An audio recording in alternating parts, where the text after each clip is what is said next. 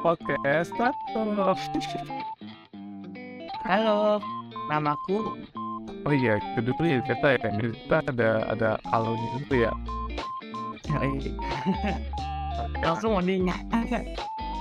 Gak ada, kita langsung fokus ke pembicaraan. Jadi hari ini kita akan membahas bagaimana kehidupan saya seminggu ini, culture shock, segala macam yang berhubungan dengan hari pacar. Jadi kita langsung mulai ya. Jadi gue pengen cerita, jadi tanggal 14 itu sebenarnya harusnya dari tanggal, kan orang tua gue tuh dari tanggal 27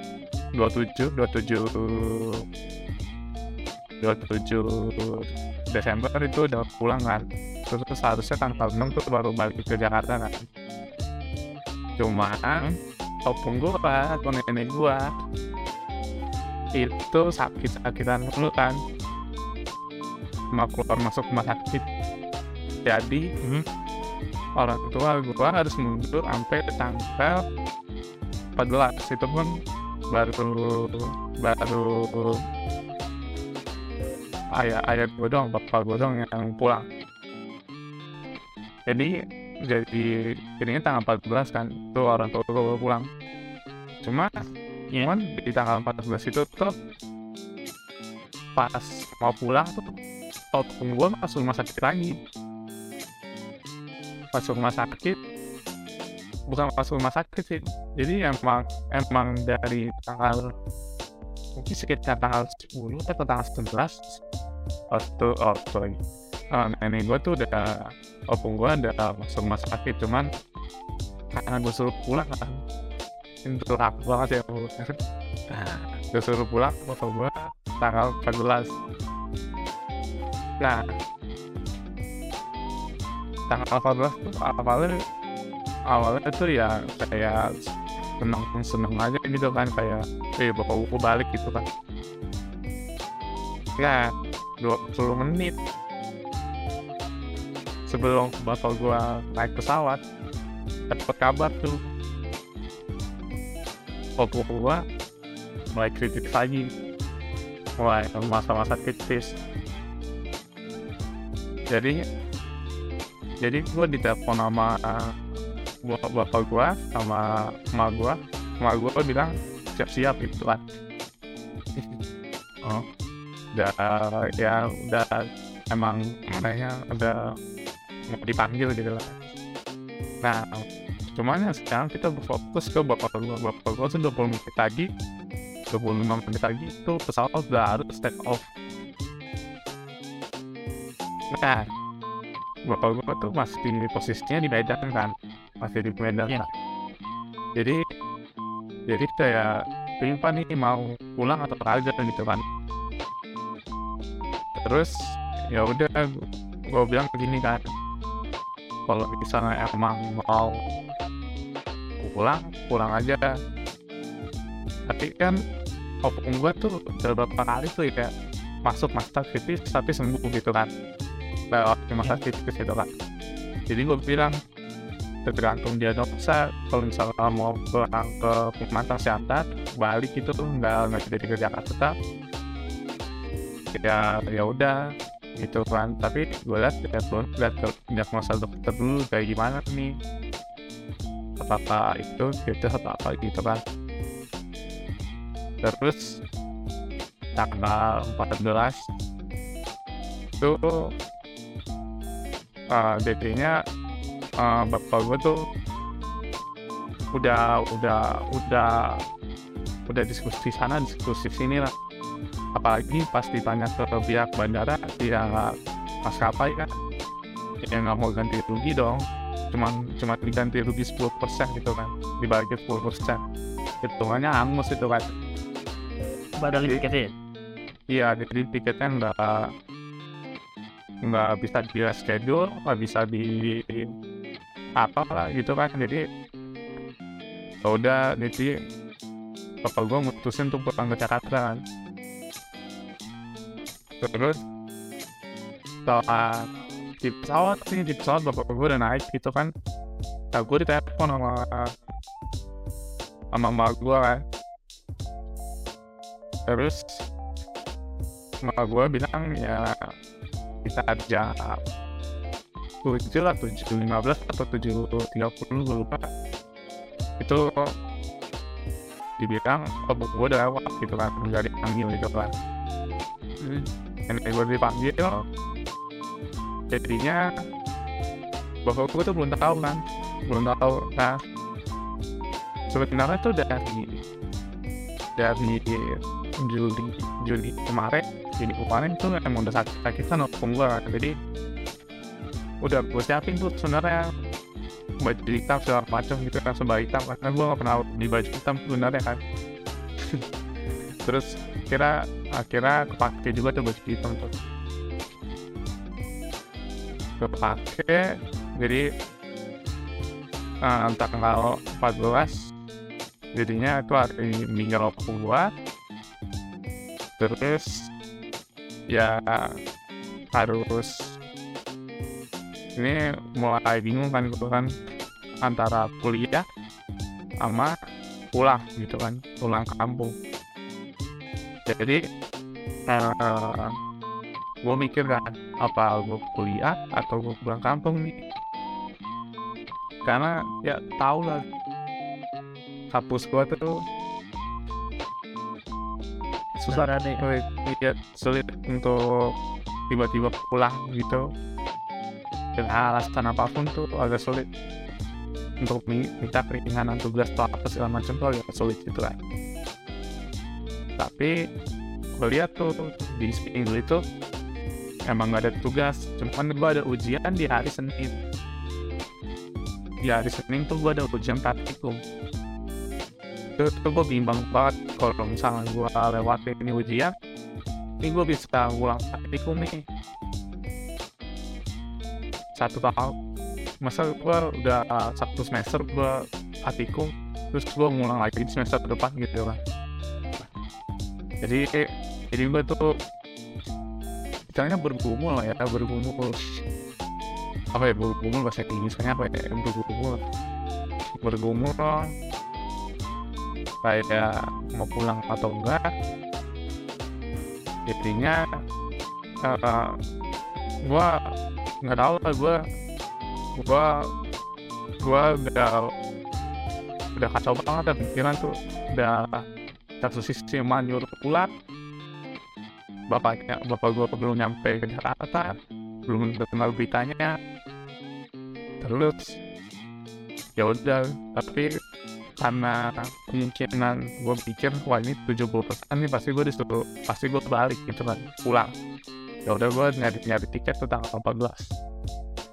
Tanggal 14 terus ya udah gue telepon bokap gue pas udah nyampe di Jakarta. Bokap gue udah tahu katanya, oh iya udah tahu, bapak udah tahu kalau nenek udah meninggal gitu kan. Jadi ya oke. Yang terus gue disuruh tiket itu tanggal 15 sebenarnya ada kan, tanggal 15 tuh sebenarnya ada, cuman gue mikir gue ujian Senin tuh nggak bisa gue lewatin. Terus ya udah gue tungguin bapak gue pulang, nyampe bapak gue di rumah kita diskusi gimana nih untuk mau pulangnya nih, apakah tanggal 15 atau bisa mundur ke tanggal 16. Koordinasi segala macem dari orang tua, dari emak gue tuh awalnya tuh maunya besoknya langsung pulang gitu kan. Cuma gue bilang wah ini nggak bisa nih, tanggal 16 ada ujian bulan gitu kan. Terus karena ada ujian ini tuh jadinya diskusi lagi. Ya dia juga udah mau mentok karena satu orang itu 1 juta untuk balik, untuk tiket sekali jalan doang itu 1 juta, jadi total 3 juta itu mikir kan duit salah lagi cari. Cuman tapi nggak tahu orang sih duit bisa ditarik kan. 3 juta ya nggak kecil juga ya. Nggak kecil juga, iya nggak kecil. Jadi diskusi itu lama sampai malam, akhirnya belum ada solusi. Tanggal 14 kita tidur dulu. Tanggal 15 pagi ini udah langsung diskusi lagi. Sampai diskusi sampai tuh satu tanggal gue bilang ya udah berdua aja bapak sama adik pulang gitu kan. Cuma gue pikir di satu sisi gue ujian ya tanggal 16 gue ujian, terus gue masih ada kuliah sebenarnya kan. Kalau kakak gue tinggal nyusun skripsi kan, bukan skripsi nyusun kayak dia nyusun terus kayak pikir kan ini harusnya bukannya kakak gue aja yang pulang gitu kan. Jadi over-overan tuh gue bilang kakak gue aja yang pulang, kalau gue bilang gue yang pulang. Terus sampai jam 3 tuh gue ingat banget kata kakak gue kayak gini, dia pulang dari pangkas ambut, pulang dari Babel. Dia bilang gini, Opung kan udah ngelahirin Malkin, udah ngelahirin Mama, dia bilang dia kelatin segala macem, ya kenapa kita nggak pulang gitu kan untuk laki Opung. Nah ya udah, jadinya di tanggal 15 tuh ibu pusing kita pulang semua bertiga pulang semua. Jadinya ya udah pulang, gue pesan tanggal kita koordinasikan sama mama gue tanggal 15 bisa gak ya, karena tanggal 15 udah tinggal hitungan jam kan berganti. Jadi tanggal 16 sore bisa nggak? Ya udah soal apa gitu kan. Jadi di diskusi ini ternyata gue tuh mau buat kawinnya tanggal 18. Jadi masih bisa tanggal 16. Tanggal 16 pulang gitu kan. Terus ya udah jadinya diskusi segala macam tuh udah kelar. Pesen tiket agak gimana ya, pas bayar tuh 3 juta lumayan tapi nggak apa-apa lah, duit bisa cari untuk opennya terakhir kali kan. Iya. Nah, terus tanggal 16 pulang barulah tanggal 16 pulang bapak gue terus sebelum kakak tuh bilang kita tuh berperang. Kenapa? Karena kalau adat Batak tuh biasanya sampai jam 2 pagi tuh masih ada orang yang datang. Berapa? Sampai jam 2 pagi tuh masih ada orang yang datang. Apa? Kita berapa? Kita berperang gitu. Oh, berperang. Bahasa bapak gue. Kita berperang karena ya adat Batak kan gitu kan, kayak sampai jam 2 pagi tuh masih nyanyi nih meeting tua kan. Tapi gue masih kayak anggalang nggak mungkin jam 11 udah kosong kali pikiran gue kan gitu kan, karena ya udah gue mikir begitu. Ya tanggal 16 tuh gue pagi gue ujian dulu, terus ternyata ada ujian bikin program, bikin website. Jadi harus gue bawa pulang tuh ujian, emang ujiannya di rumah gitu kan. Tapi ya gue bawa ada tuh ke meja antar center. Jadi cepat emang. Hari itu juga nggak cepet juga sih, dikumpulinnya besoknya. Jadi ya besoknya jam 12 pagi, 12 siang tetap aja harus dibawa ya. Iya tetap aja harus gue bawa kan, laptop sama macam gitu kan. Jadi ya udah gue bawa tuh laptop, jadi gue sendiri bawa 2 tas jadinya, bukan 2 tas sih, 1 koper 1 tas laptop. Dan itu gue berat juga tuh, soalnya laptop gue laptop gaming card, jadi salah tidak tuh gaming wah kecil sih. Nggak fleksibel ya. Ya, yang fleksibel laptop gaming itu salah besar sebenarnya, cuman ya udahlah bawa aja lah. Ya udah lo kuncian pagi udah kelar, sore gua langsung berangkat tuh ke Soekarno Hatta. Terus ya udah kayak yaudah gue menanti pulang gitu kan ya. Sebenernya di otak gue tuh masih kayak ini anggap aja liburan gitu kan. Kata enggak, sampai sana pokoknya dari bandara aja dan dari nyampe bandara Medan sana udah ada masalah. Pemantas yang antara kayak naik kapan gitu kan. Kenapa? Pemantau kan, jadi kan gue bukan di Medannya, di Pemantau Siantar ada nama kota namanya Pemantau Siantar. Iya. Jadi kita bingung tuh mau ke Pemantau Siantar kayak gimana kan. Terus jauh kah dari ini? Sebenarnya sih dibilang jauh lumayan sih, karena ada kali ya, ada kali 100 kilo tuh ada misalnya. Itu langsung dari bandara? Iya, dari bandara ke Pemantau Siantar ya. Iya. Itu ada 100 kilo, soalnya gue ngelewatin kebun kelapa sawit sama kebun pohon karet. Dan itu malam-malam itu ribet banget sebenarnya. Oh iya.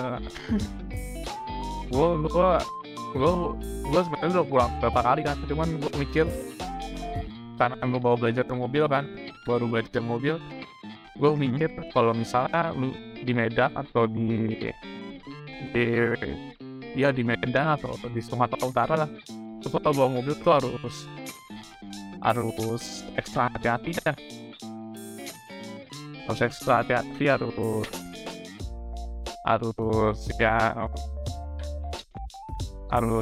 harus matanya jeli gitu. Ya kayak gitu. Jadi ya udah gua pulang, akhirnya ketemu kayak gua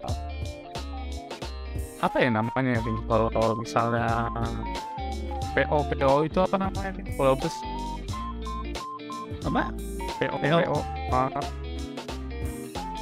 PO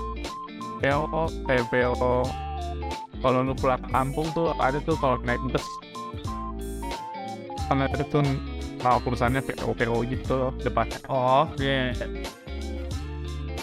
Nah gue naik kayak bus itu lah, kayak minibus kayak ya gitulah ya, tetap kayak minibus. Terus kayak minibus terus ya udah gue pulang gitu kan, pulang Pemantau Siantar kan. Terus di jalan tuh ya itu gue bilang harus hati-hati lah, karena kebut parah deh. Emang salut sama supir-supir Sumatera Utara tuh keren-keren dah. Terus ya pulang nyampe Pemantau Siantar barengan sama adiknya opung gue nyampenya. Gue nyampe, jadi mamanya opung gue tuh ada di tengah-tengah ruang tamu. Yang pertama kali gue pandang tuh pas nyampe Pemantau Siantar, nyampe rumah itu mamanya tenek gue lah. Terus opung adik gue tuh nangis kan. kayak wah ternyata terus itu gue baru nyadari kan, wah ini gue udah libur kan, ini namanya emang budukan. Iya ya, gue nangis gitu kali. Wah gue kayak yang notabene jangan nangis gitu kan. Nggak tau gue nangis ini ya. Iya nggak tau nangis tuh direk nangis udah, tapi gue tahan deh itu. Lukai gue sih kan. Iya karena apa ya, karena di semua agama lah ya, semua agama tuh yang gue tahu ya satu-satunya kita untuk ketemu yang Maha Kuasa kan lewat kematian kan. Harusnya ya kita kalau misalnya ketemu Maha Kuasa saya kita seneng gitu kan, gak boleh sedih, gak boleh apalagi obong gue terus sakit-sakitan terus meninggal gitu kan, jadinya dia udah nggak ada rasa sakit lagi gitu kan. Jadi ya harusnya yang nggak menangis lah, harusnya seneng gitu kan. Tapi ya namanya suasana ada dikit sangat sedikit nggak apa-apa lah ya. Terus ya udah kata bener kata bapak gue beberapa karena ke jam 2 pagi itu ada hukumnya nggak pulang nih, masih nangis juga gue bingung kan. Ya udah lah gue mutusin tuh jam 1 pagi ngerjain ujian murid gue lah. Jam 1 pagi terus gue cuma bertahan 1 jam doang bisa gue selesai. Kenapa? Oh karena nggak ada tempat ngetes juga di situ, karena banyak karena di situ tuh semuanya itu Ben, semuanya ada dari cucunya, anak-anaknya, sampai terlalu ramai ya buaran. Iya besar, iya ramai lah pokoknya, ramai banget. Sampai jam 2 pagi itu masih ramai Ben. Jadi ya udah apa ya, jadi gue ngerjain aja lah daripada gue nggak pulang. Gue ngerjain terus gue inget banget jam 2:30 pagi tuh kayaknya gue baru bisa tidur karena gue baru nyelesain tugas ke pagi. Ya udah gue tidur di kamar bekas bekasnya itu. Lucunya gue tidur tapi gue nggak takut sama sekali, biasanya kan orang kayak takut gitu kan. Iya tapi karena gue udah capek banget, jadi apa sih rasa takut sih gue pengen tidur gitu kan. Jadi ya udah gue tidur aja gitu kan. Tanggal 17 itu kalau nggak salah malamnya tuh ada acara namanya Pahrata tuh kayak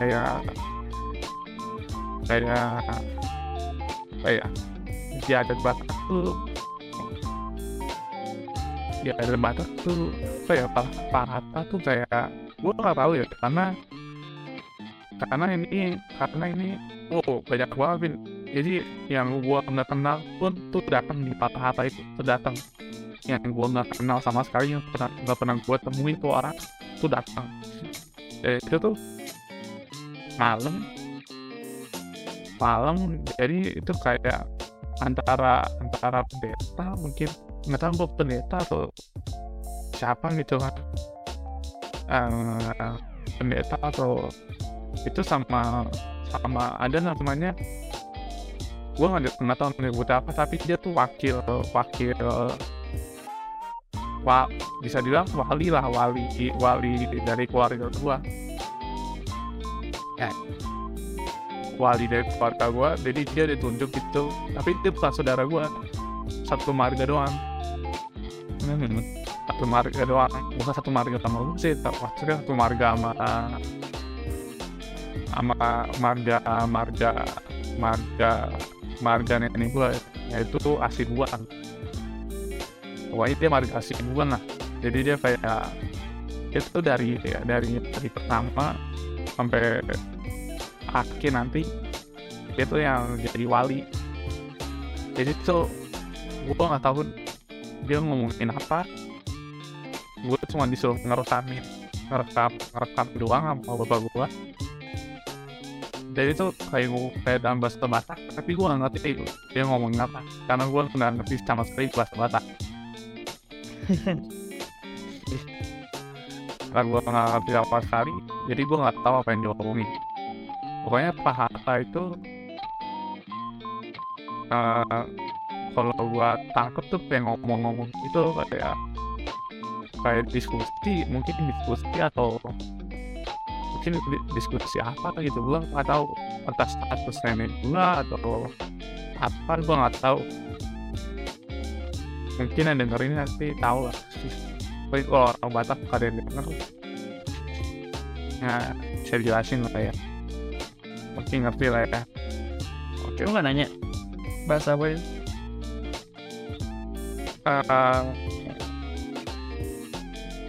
Gue nggak pernah nanya sih, karena yang gue tahu tuh gue dikasih tahu ini cuma kayak ngomong biasa gitu, kayak ngomong biasa. Jadi kalau udah gue bilang oh oke okay. Jalan terus itu juga sampai jam 12. Kalau itu tuh agak lebih awal, jam 12 itu pokoknya tuh. Oh, sebelum Pak Hatta gue ingat banget. Jadi ada gue manggil pulang. Pulang itu om artinya ya, itu dia anaknya dari adik opung gue ini. Dia tuh sebelum acara Pak Hatta dia tuh ngajak kita buat jalan-jalan. Cucu-cucunya opung ini diajak jalan-jalan. Nah, gue apa ya, gue boleh ngomong ini atau enggak ya? Gue nggak tahu keluarga gue waharin atau enggak, tapi jadi ada satu keluarga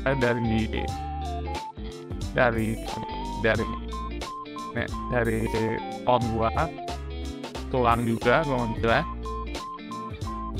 itu punya anak yang gue bilang hidupannya sangat apa ya,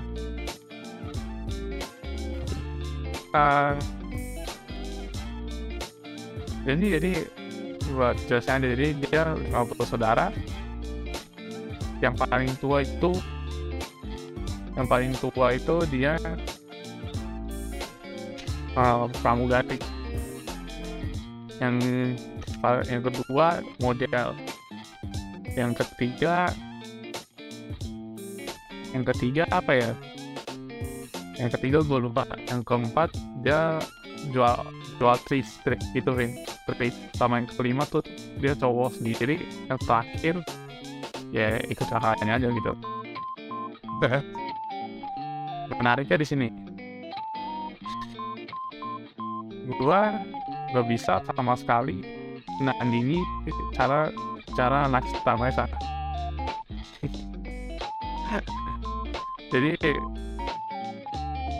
Jadi maupun tulangnya gue bilang om ini, gue nggak bisa nandingin cara lifestyle mereka tuh kayak gimana, gue nggak bisa. Lifestyle dalam artian apa? Lifestyle mereka tuh ngomong atau apa? Siapa tuh cara mereka berkomunikasi, cara mereka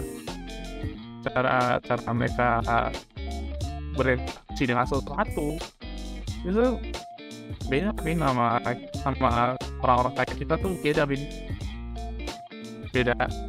bedanya tuh kayak gimana ya? Kalau gua lihat itu tuh mereka orang-orang sukses lah, orang-orang sukses, orang-orang yang masa depannya ditata gitu. Beda sama kita yang masih mencari jati diri gitu kan.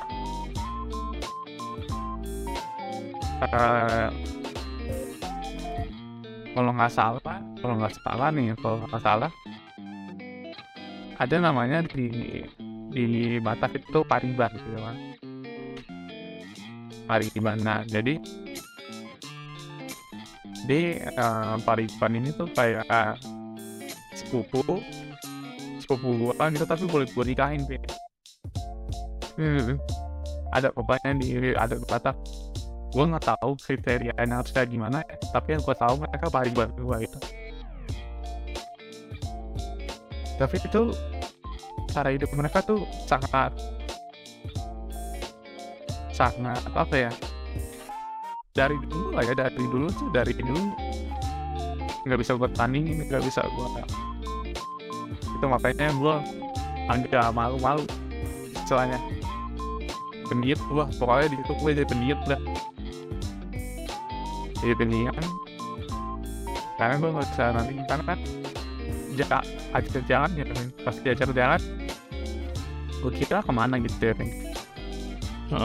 datang ke kafe yang main bagus itu loh, yang nggak pernah gue datangi gitu. Pokoknya kafe bagus kayak.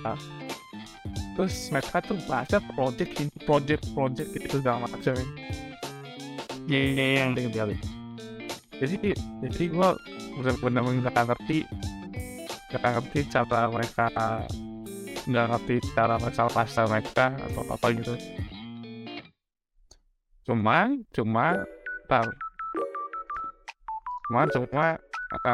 abangnya sering menarik. Pokoknya tanggal 17 kayak gitu lah. Dari jalan. Oh, jadi kalau nggak salah si Polan, kalau bilang Polan ini tuh dia sahabatnya pendeta gua di Depok ini. Depok, jadi kayaknya bahas kan gua terdiam kan, jadi dia bahas sama tanggal gua tuh tentang ya pendeta ini terus terang. Jadi ya udah lah, gue kebiasaannya lah kayak gitu. Cuman memang dulu tuh sempat khotbah diundang ke sini, terus karena gue saudara gitu kan, jadi gue tuh bisa ngomong sama pendeta gue, padahal gue nggak pernah ngomong. Baik itu cerita singkat. Terus ya udah lanjut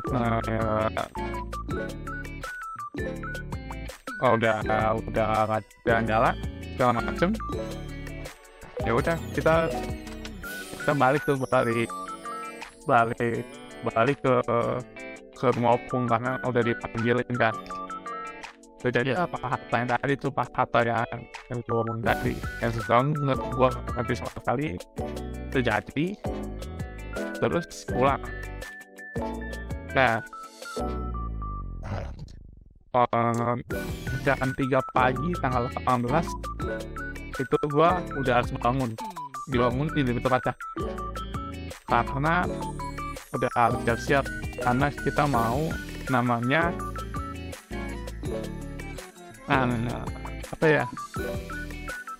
ibadah, bukan ibadah sih jatuhnya, kayak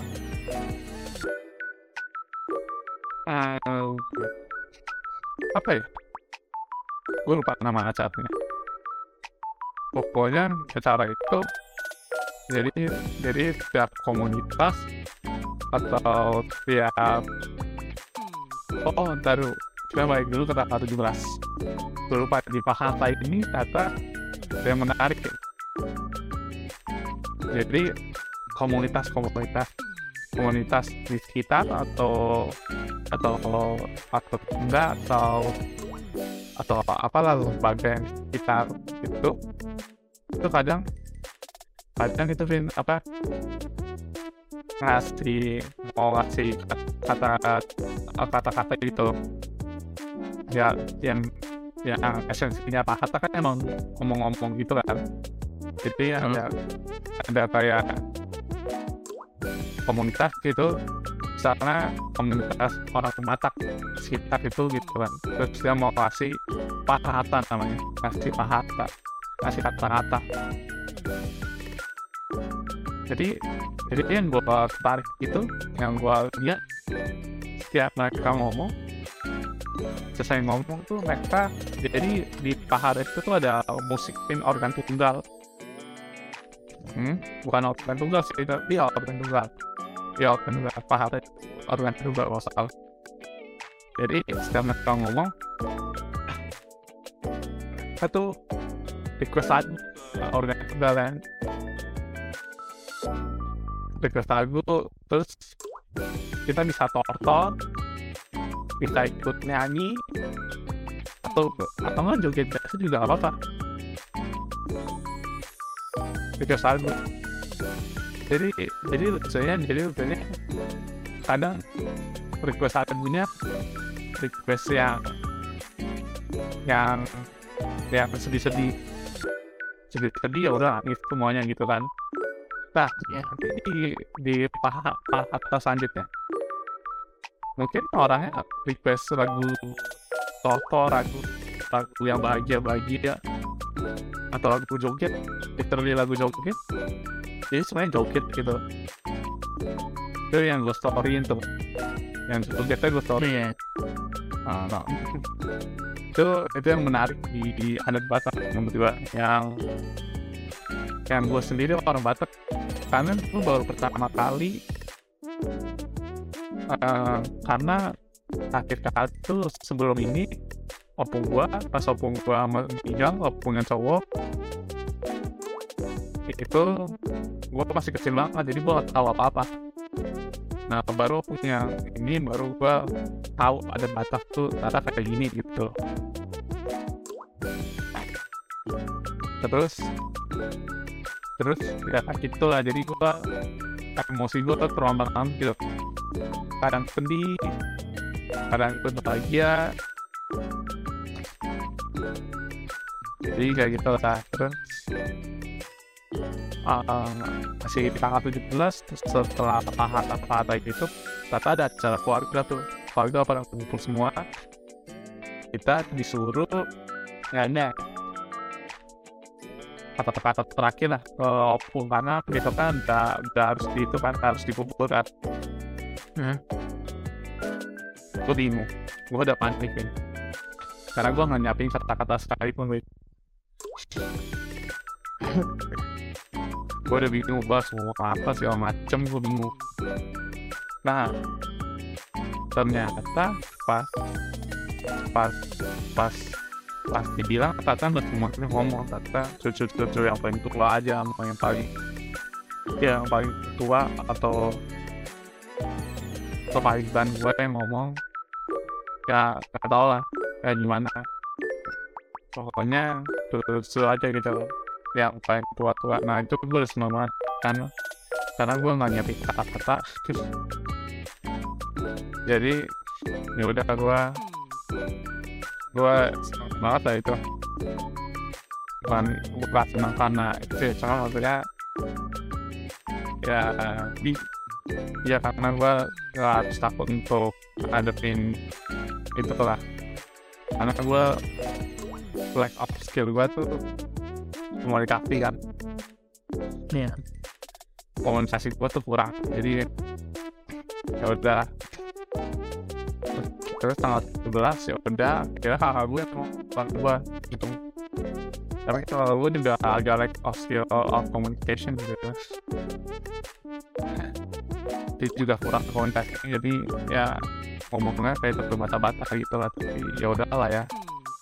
Terus waktu tanggal 17, nah gue bilang tadi tanggal 14 gue bangun jam 3 pagi karena gue setrika harus mandi itu jam 6, itu gue udah ada namanya sesi foto sama jenazah opung gua.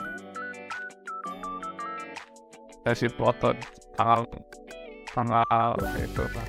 Terus yaudah gua coba siap-siap tuh. Beneran jam 6, tukang foto sama tukang video pun udah datang. Udah tuh yang udah siap foto itu. Terus jadi itu yang gue menarik lagi tuh. Jadi opung gue ini namanya kalau nggak salah dan ini saur apa ya? Saur matua atau saur apa gitu. Intinya tanggung jawab opung gue tuh sebenarnya udah selesai gitu, karena semua anaknya nikah gitu. Anaknya kalau gue pikir-pikir nggak semuanya nikah, ada yang nggak nikah juga, tapi kenapa saur matua gue nggak tahu. Kenapa statusnya saur matua nggak tahu lah. Mungkin di Pakta itu diskusi kali ya, mungkin ada diskusi apa ya. Status saur matua apalagi gue nggak tahu karena bahasa Batak kayak lagi. Jadi gue ya udah. Terus yang menarik, jadi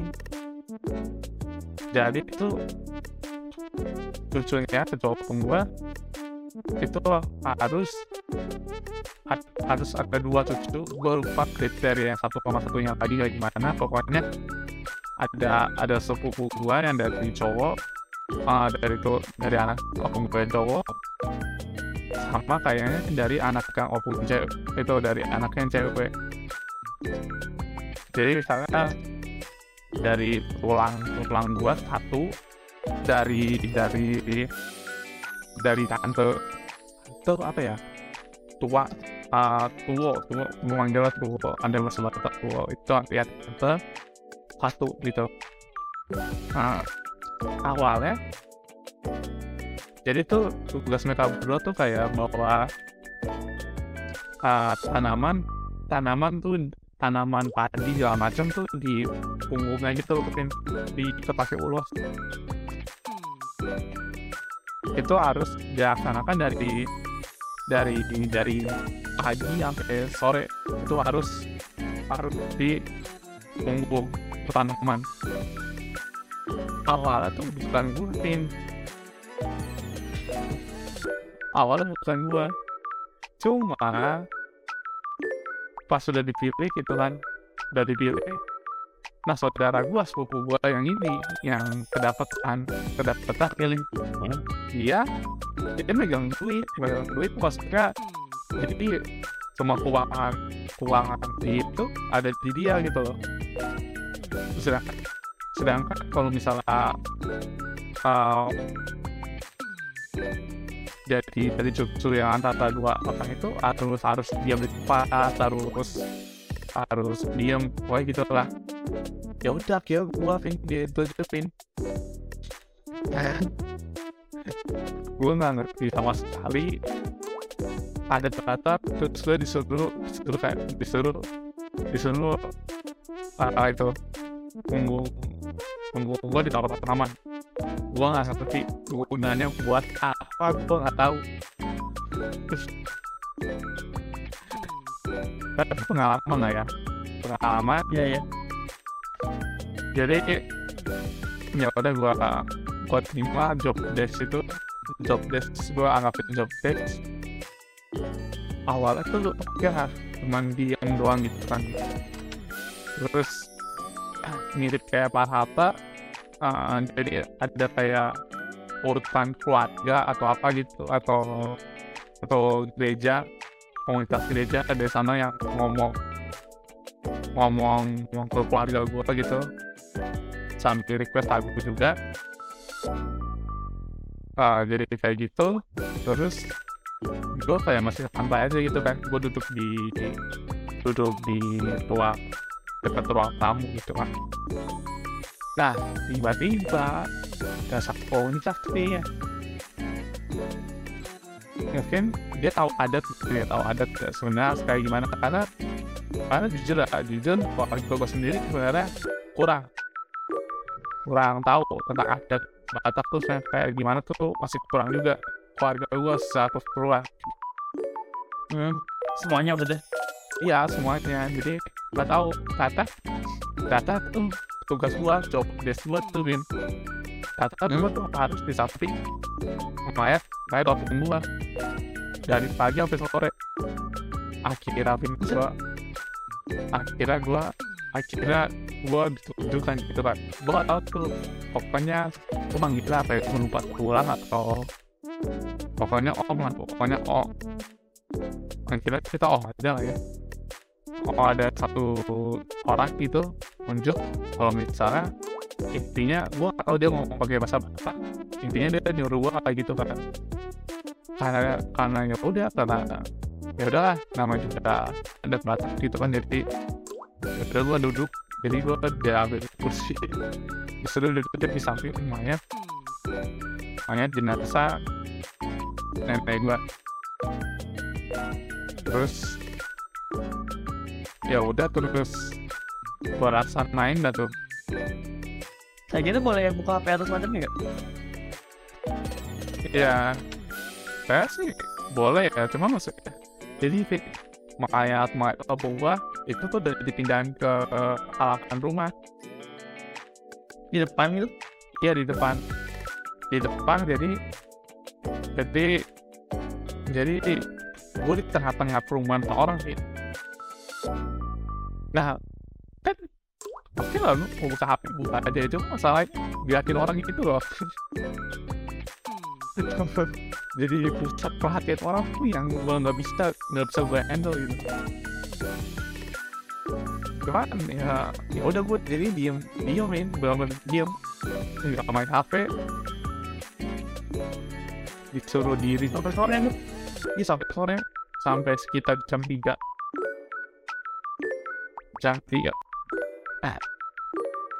Capek banget anjir.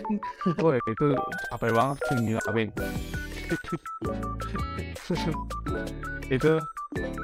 Itu wah, anak gue pakai jas, pakai celana panjang, pakai celana bahan yang gue blok tadi. Karena bahan gue tuh kecilan sih. Karena bahan gue tuh enak ya, jadi perut gue tuh ketekan gitu loh, jadi setelah acara tuh merah. Tapi sampai enak gak? Sampai akhirnya ini nyeri. Karena gue tarik ke perut kan, kalau ke pinggang tuh udah gak kuat lagi, jadi gue tarik ke perut. Iya. Kayak gitu lah, gitu kayak adat Batak lah, gue nggak ngerti tujuannya buat apa sebenarnya, tapi ya gue laksanain aja lah. Yaudah terus tanggal 18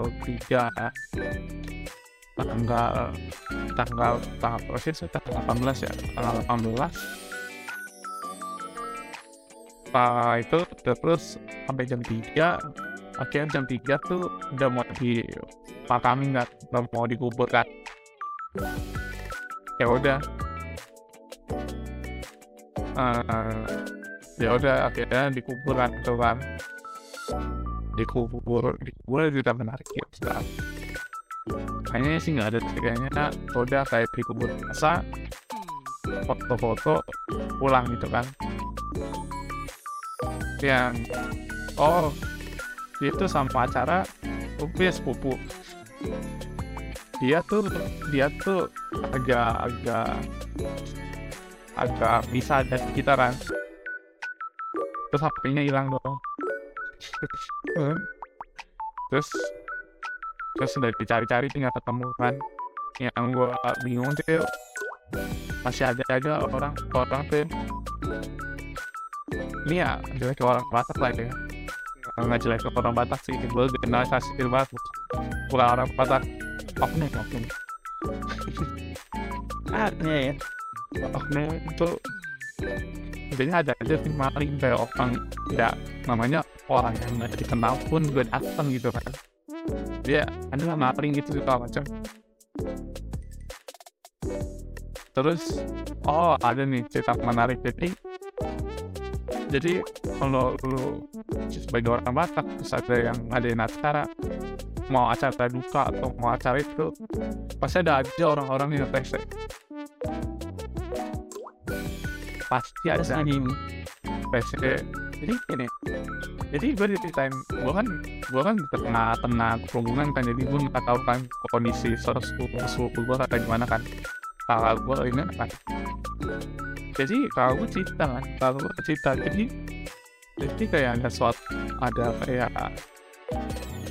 ada orang gitu datang gitu, terus dia itu dong minta dipiting kacang. Tidak dibeliin kacang, Win. Ke kakak gue. Kan posisi lagi dukan, ya. Ya. Ini orang pasti tahu dong yang berdukan. Nah, gitu kan. Soalnya dipisahin tuh antara yang berduka sama yang orang biasa atau orang itu. Yang keluarga pokoknya dipisahin, pokoknya ketahuan sama main keluarga, main buka gitu kan. Jadi ini orang bukan keluarga semua, bukan nggak pernah gue temuin juga, kakak gue nggak pernah temuin, terus dia datang cerita kacang. Ceritanya bagaimana aja? Random part ya, orang buta tuh random tuh. Itu dari kacang ini, jadi gimana ya? Yang lucunya tuh gue nolak, karena ya gila aja, apa yang beli kacang aja lagi berduka orang. Nanti beli itu keluar, harus beli di luar kan? Ya apa maksudnya dari rumahnya yang dia ini kacang? Biasa kan dia beli di luar, disuruh beli di luar. Cuma keren banget aja. Cuma kalau gue tuh alasan kan, kalau misalnya ya kan nggak ada duit. Oke lah, itu masih naturin. Ada lagi Win orang. Jadi paribat gue yang tadi gue bilang, dia disuruh orang itu bikin teh manis. Disuruh bikin teh manis. Terus paribat gue tuh bilang nggak ada gula gitu kan, gulanya habis gitu kan. Kita belum jawaban orangnya apa? Dia suruh beli gula lagi. Iya belilah. Anjir. Gue nggak ngerti ya orang yang datang ke duka orang, tapi dia ngerepotin keluarganya. Gue nggak ngerti kerjanya apa gitu. Antara emang tapi itu ya gue diceritain sama om gue, sama tante gue, bahwa emang orang kayak itu pasti ada di setiap Islam atau orang Batak itu pasti ada orang kayak gitu. Oke, tapi menurut gue tuh itu hal yang wajar di adatnya tuh. Emang nggak itu ya yang karena kitanya aja jadi yang jelas itu dia dan Batak tuh nggak ada, maksudnya harusnya beda kacang atau segala macam tuh nggak ada. Kayak pede banget maksudnya nggak ada atau nggak enakan yang gila kan? Iya nggak ada itu lah yang apa ya? Oh nomor orang Batak lah, nomor orang Batak menyebutnya. Ya oknum ya sekali dia bukan seluruh orang Batak bukannya. Tapi ya gitulah. Terus udah tuh lah hal yang kayak itu udah jadi terjadi lah gitu kan. Sebenarnya banyak lagi cuma gue lupa ceritanya apa aja. Terus ya udah tanggal 18 dikubur. Terus ada cerita menarik nih soal dikubur kan udah malam tuh. Ini udah malam. Udah gue agak terus gue lagi makan, terus tiba-tiba pulang gue dateng. Itu pariban kamu pada mau cafe gitu kan.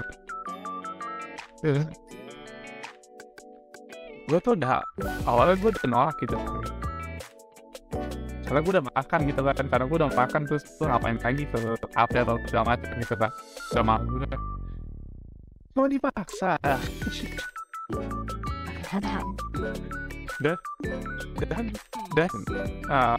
Gue pengen tahu sebenarnya gue adalah salah satu dan kalau pasangannya kakak gue, saudara gue yang cowok udah tidur, jadi gue nggak ada teman sama sekali. Teman gue pariban gue gitu kan. Tapi gue tetap ada penasaran gimana sih hangout sama mereka gitu kan. Terus ya udah gue okein lah, ya udah oke gitu kan. Dari situ aku menyesal. Kenapa? Cukup Windows. Pembahasannya tinggi. Iya, pembahasannya objek. Terus bisnis. Terus apa ya? Hal-hal yang di luar pemikiran gue lah. Ya tapi gue tahu ini pemikiran orang-orangnya yang mau udah sukses ini. Tapi gue nggak bisa nyaingin mereka gitu, nggak bisa. Ada rasa minder lah, bukan minder tapi namanya insecure. Rasa insecure gitu lah kayak. Anjir gue harus ngomong apa nih, gue mau nyari topik apa nih untuk ngomong gitu kan. Jadi gue di ngomong di buang gak ada saudara gue, gak ada kakak gue. Sampai balik lagi dia berharap. Iya pokoknya gue gak ada teman ngobrol. Jadi pariban gue tuh udah punya pacar gitu, udah ada jadi yang ada mereka kafe itu pacarnya di depan ya.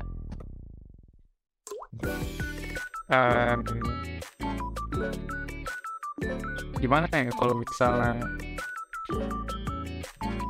itu ntar cuman pokoknya kayak gitu atau nggak tahu pacar, jadi ya udah kayak ngobrol sokap gitu.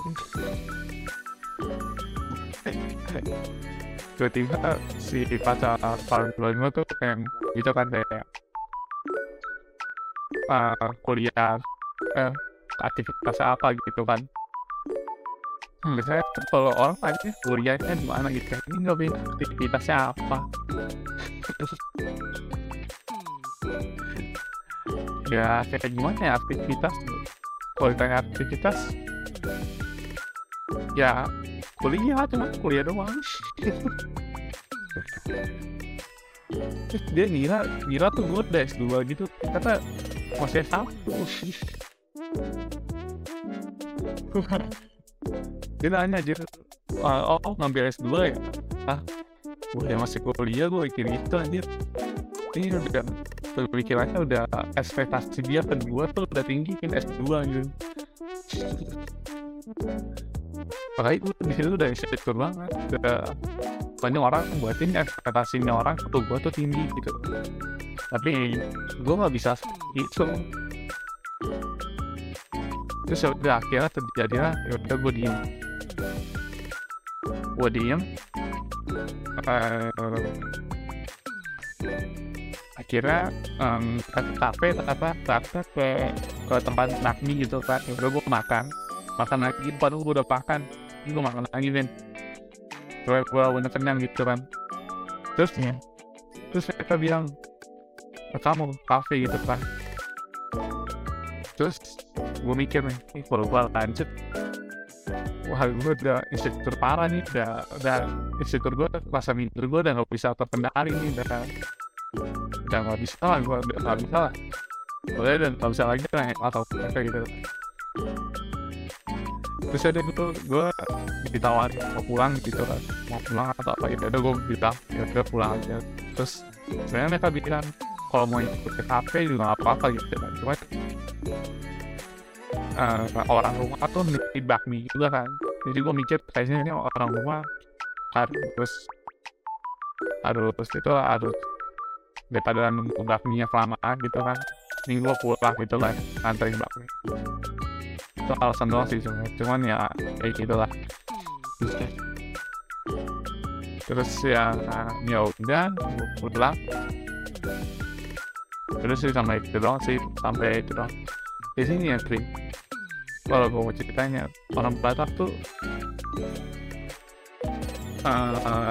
kalau misalnya udah kita sama pariban gitu, kita ekspektasi misalnya pacaran sama pariban gitu, Pin. Ekspektasinya tuh udah menikah, Pin. Ekspektasi orang tua tuh lu pastikan yang sama pariban gitu. Itu serem ya. Makanya selain pariban gue punya pacar, gue nggak mau juga di ekspektasi kayak gitu. Gue ada pariban gue yang umurnya setara sama gue, terus adalah orang tuanya tuh jodoh-jodohin gue gitu adalah, tapi gue nggak mau, nggak lah, gila nggak bisa ekspektasi ini langsung nikah tuh enggak.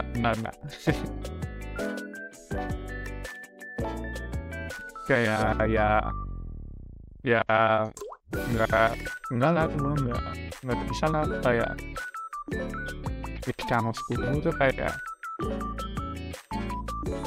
sebenarnya kalau tentang hukum persoalan agama gue boleh kayak gue lupa gitu, tapi ya gitu lah. Tapi pokoknya gue nggak bisa lah untuk ekspektasi orang tua gitu kan. Jadi kayak gitulah kalau orang Batak, di kacamata orang Batak tentang pariban kayak gitu. Terus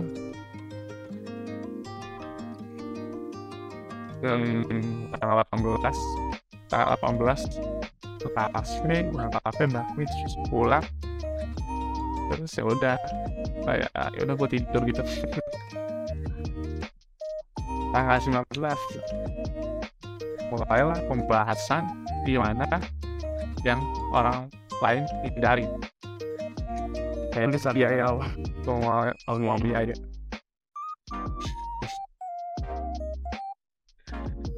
Jadi gue udah berekspektasi lah ya, pasti ini bakal ada ikan api gitu kan. Wow. Jadi gak bisa gue ceritain sih sebenarnya, harus ceritain. Cuma bisa ceritain kalau ini ada percikan api. Sampai ada acara nangis tuh ada. Cuma gak kira mata dia aja. Karena pesta segala macam itu kalau nggak salah itu biayanya sampai 60 kalau nggak salah, sampai ya dan itu 90. Tapi ya kan orang juga ada kasih gitu kan dari orang gitu kan. Nah, itu ngasih kalau nggak salah 21 jadi minus berapa tuh? Ya, hitung lah. Makanya percikan api itu hal yang wajar lah ya. Apa itu orang Batak? Atau nggak keras gitu kan?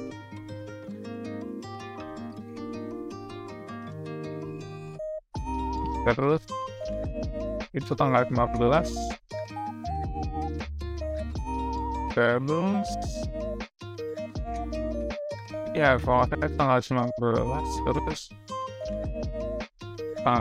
sampai nangis segala macam. Ya udah ketemu solusi segala macam, udah terkelar kan. Terus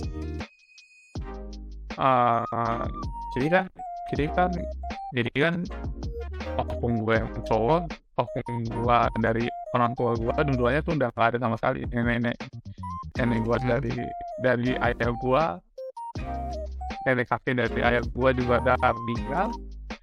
nenek kakek dari ibu gue juga udah meninggal, udah nggak ada. Jadi satu-satunya opung yang gue sebut opung itu adiknya opung gue ini, kan? Terus tuh ya udah kayak ada berbicara segala macam gitu. Jadi itu berarti opung gue yang ini karena kalau misalnya dia mau tahun baru tuh 2024 semuanya tuh di Pekanbaru. Terus gue kira kayaknya gue gak bakal ke Sumatera Utara lagi selama gue masjid ya sama. Jadi gue gak bakal nyusul Sumatera Utara lagi tuh udah bikin mungkin gue nggak bakal itu semua tahu lagi kan mungkin nih gue mikirnya gitu kan. Terus gue lupa ada opung adik gue ini, adik opung gue. Jadi kayaknya kalau pulang kampung kayaknya gue nggak ke Medan atau Pematang Siantar lagi, tapi gue ke Pekanbaru kayak gitu. Lebih jauh gak sih? Ya ada film pesawat Jakarta Pekanbaru tuh ada. Wah, Pekanbaru tuh masih Sumatera ya? Urutannya tuh paling jauh Medan, Pematang Siantar, baru Pekanbaru dari Jakarta ya. Cuman di Pematang Siantar paling jauh maksudnya? Ya Medan paling jauh. Pematang Siantar tuh belum ada bandara. Ada sih bandara Silangit, tapi itu di dalam Toba ini. Masih agak jauh. Karena untuk dari Pematang Siantar ke Silangit itu harus ditarikin dalam Toba dulu. Karena dari Toba kan nggak mungkin bikin tol kan. Melintasin dalam Toba tuh kayaknya nggak mungkin. Kayaknya agak sulit karena udah coba nggak ada gede sih. Gue kira tuh dulu ya kecil nih. Gue kira tuh udah coba tuh laut aja. Karena ujungnya nggak kelihatan gitu. Dari ujung ke ujung tuh, dari ujung utara ke ujung selatan tuh nggak kelihatan. Kalau timur ke barat masih kelihatan kayaknya ada. Tapi itu pun ketutupan perpelosong musir. Jadi gue kecil banget tuh, wah ini laut nih, laut rasa air tawar.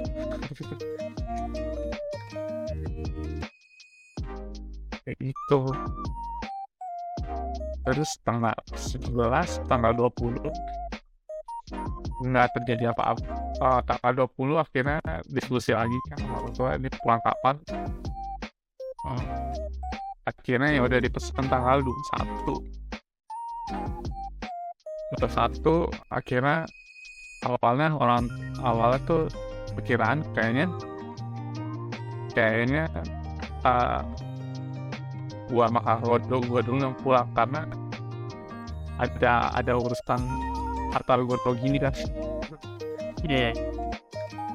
Ternyata ya selesai juga tanggal 15 tentang harta goto gini segala macam. Sebenarnya tidak selesai di gua tangga ya, cuman lebih kepada menganggap itu hal yang bukan entar sih apa ya,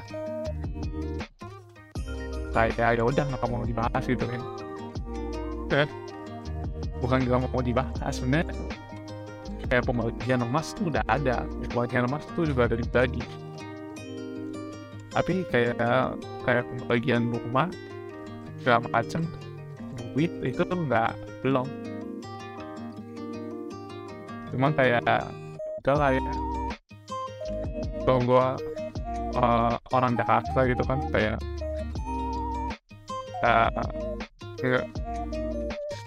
nggak terlalu itu lah, nggak terlalu mikirin harga gue.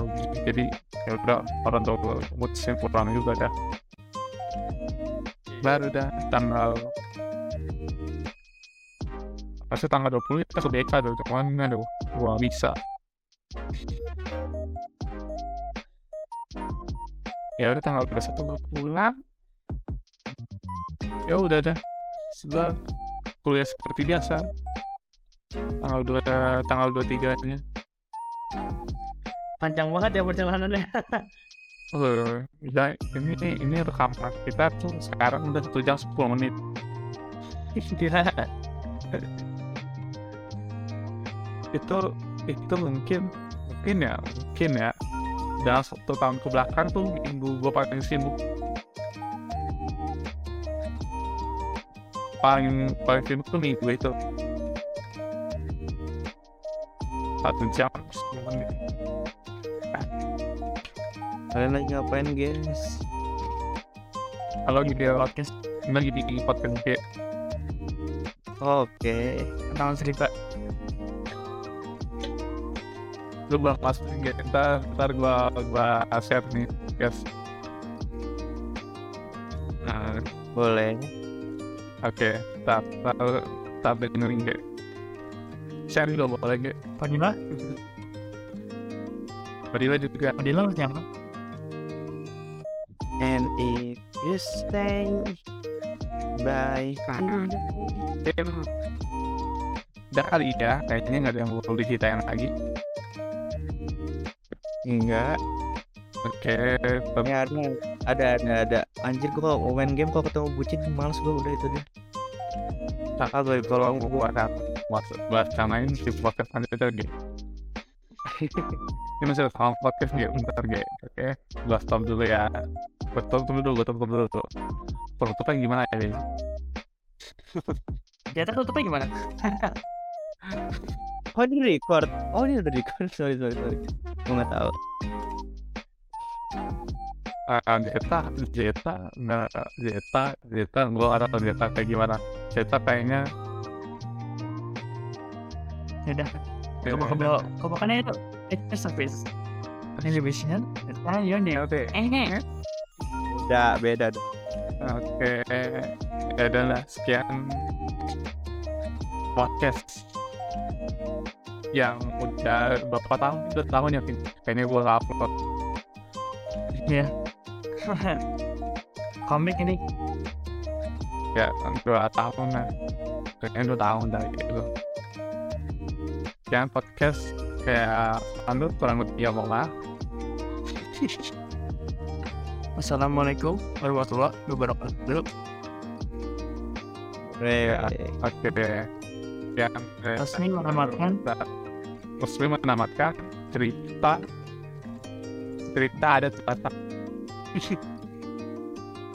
Kasih lagunya Winda.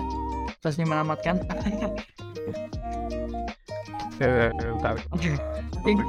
Editnya kasih. Bentar, sound recording 3, 2, 1, udah.